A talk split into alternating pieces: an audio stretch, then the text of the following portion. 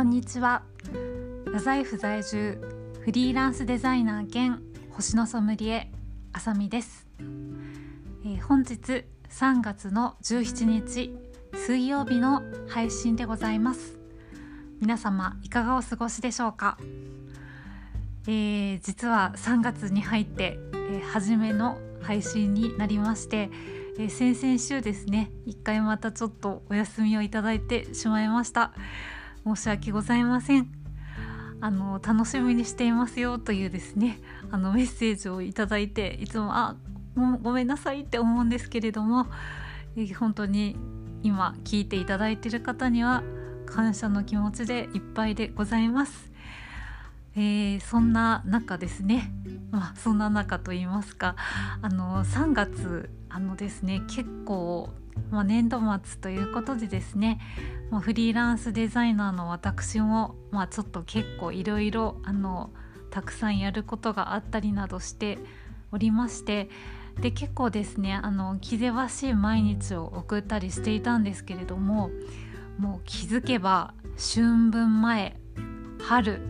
春ですよということでもうね桜の花がマンションの下で咲き始めたりとかですね。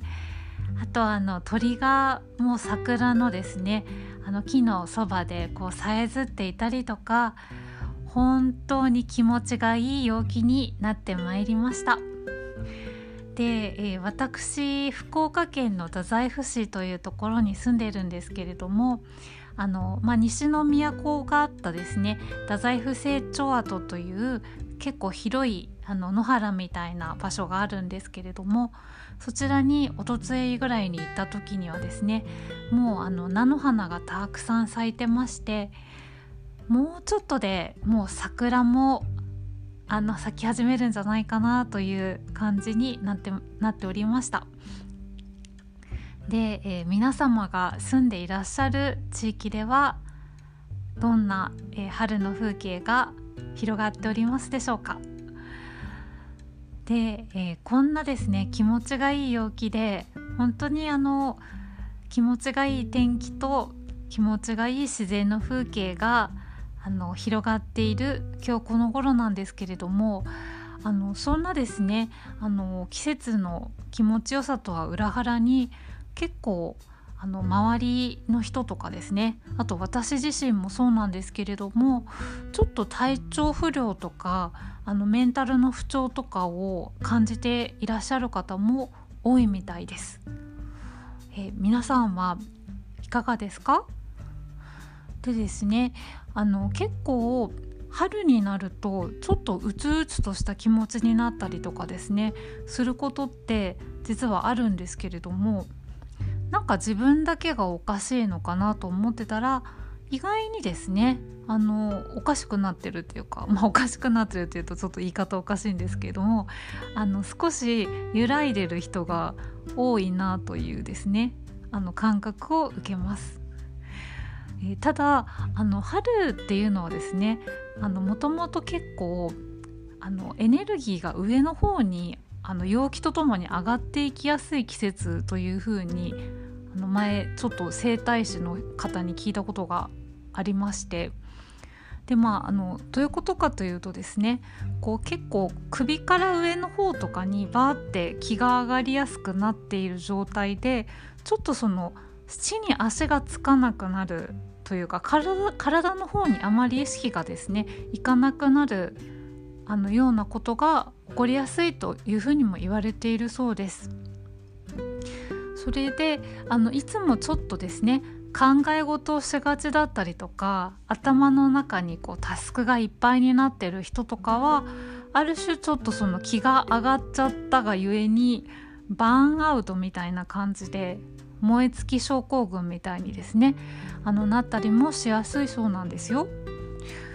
ね、だからまああの春になってですねちょっとあのメンタルがですね波打ったりとかあとあの胃腸が調子悪いなとか体調が悪くなったりするのはそんなにあの珍しいことではなくてですね、まあ、この春の時点でいろんなものをこうデトックスしてで、まあ、次の季節に向かうためにですねあの新しくこう作り変えるみたいな自然の摂理の一環だというふうに、えー、考えるとそんなに落ち込まなくていいのかもしれません。えー、でそんな中ですね、えー、ちょっと最近私が、まあ、春のこの揺らぎの季節にですねいろいろ、えまあ、感じてあのインプットしたものの中でですねあのちょっとストレスフリーに関するあの本を読んだりとかあと日頃からですねちょっと実践していますストレス解消あのリセット方法をですねあの今日は少しだけご紹介をしてみたいと思います。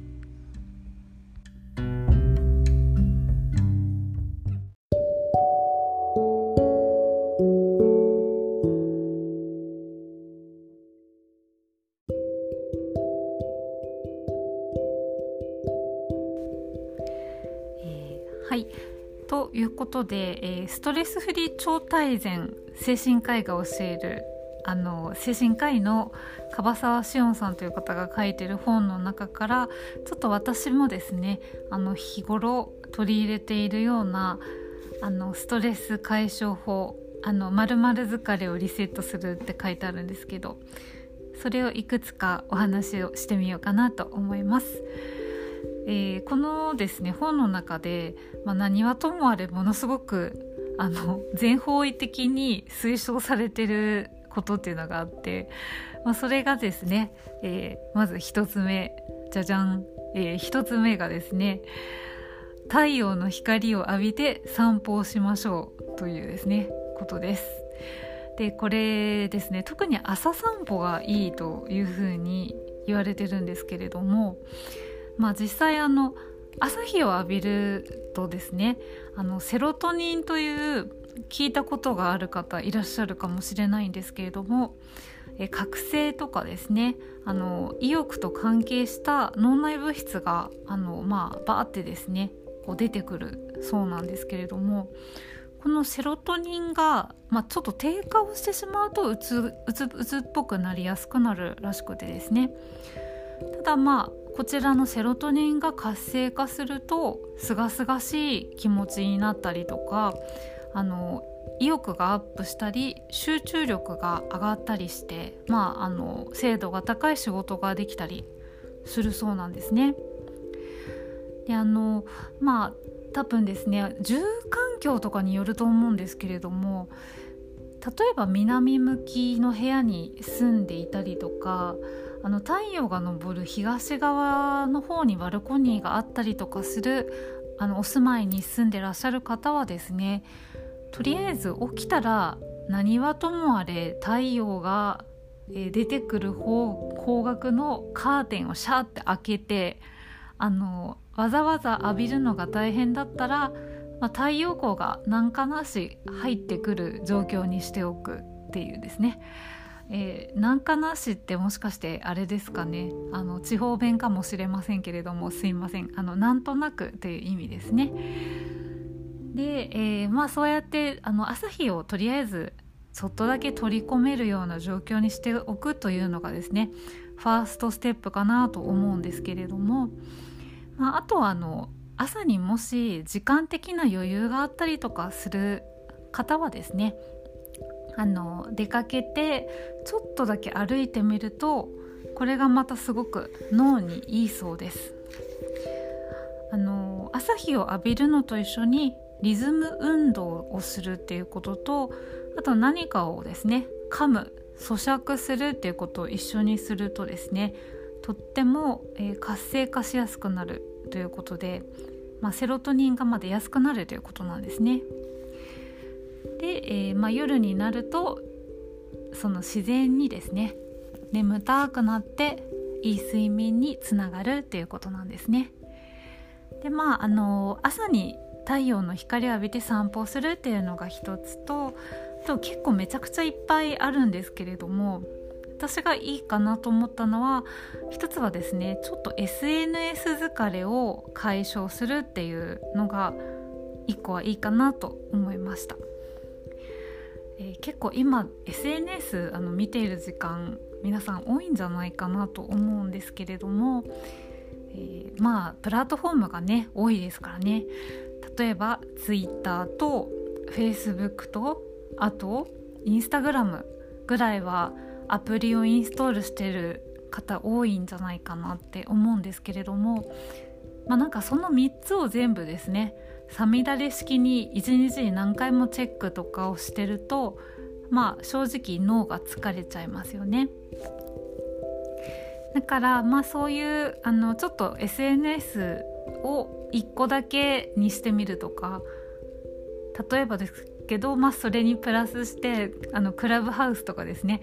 新しいものを入れたりすると、まあ、それはそれで情報量は増えちゃうっていう感じなのであの特に元気な時はいいんですけれどもこう疲れてるなっていう時はですねちょっとまあ一つ二つ見るのを減らしてみたりするのもいいんじゃないかなと思います。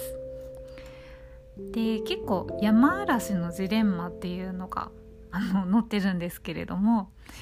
あの山嵐ってこう体がトゲトゲしてるじゃないですか。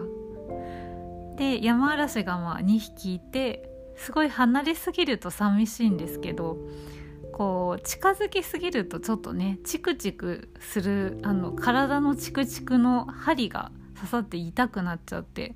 ちょっと傷つけ合ったりとかするので、まあ、少し適度な距離感がいいよっていうですね。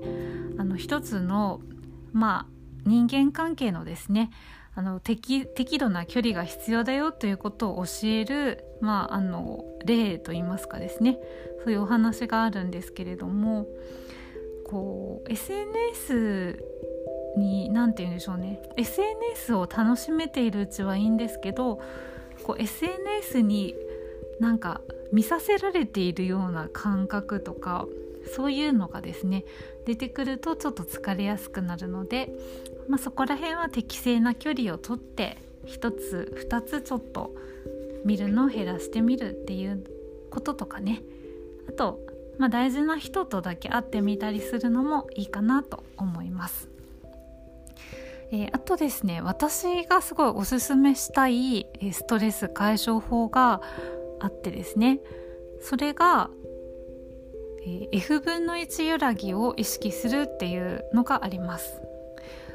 あのそれはストレスフリー超大全に載ってるわけではないんですけれどもあの F 分の1揺らぎって多分言葉だけは聞いたことがある方多いんじゃないかなと思うんですけれどもあの自然界の中にですねたくさんある揺らぎの中の、まあ、一つのリズムなんですけれども例えば私たちのこう心臓のビートだったりとか心臓のドクドクという音だったりとか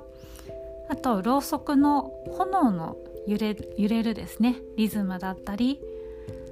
えー、寄せては返す波の音とかですね。あと雨の音とかそういう実はあの一点のようでいて予測ができない不規則な揺らぎがあるもの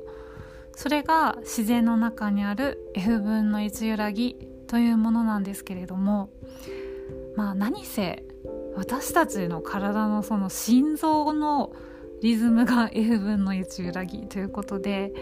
やはりこの F 分の1揺らぎに触れているとあの人間ってすごくバランスが取れてあの取れていく生きやすいということなんですよね。えー、例えばまあ、水が流れる音とか、まあ、小川のせせらぎとかの音を聞いたりすると心が落ち着いたりとかですね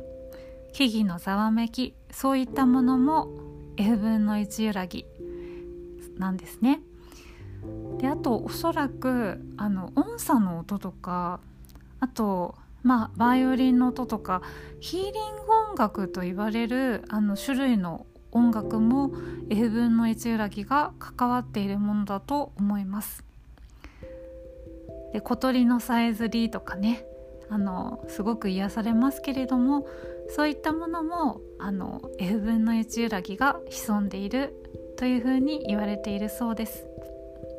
あとね面白いのがあの電車で眠くなるのも電車の揺れが F 分の1揺らぎだからなんだそうですよ。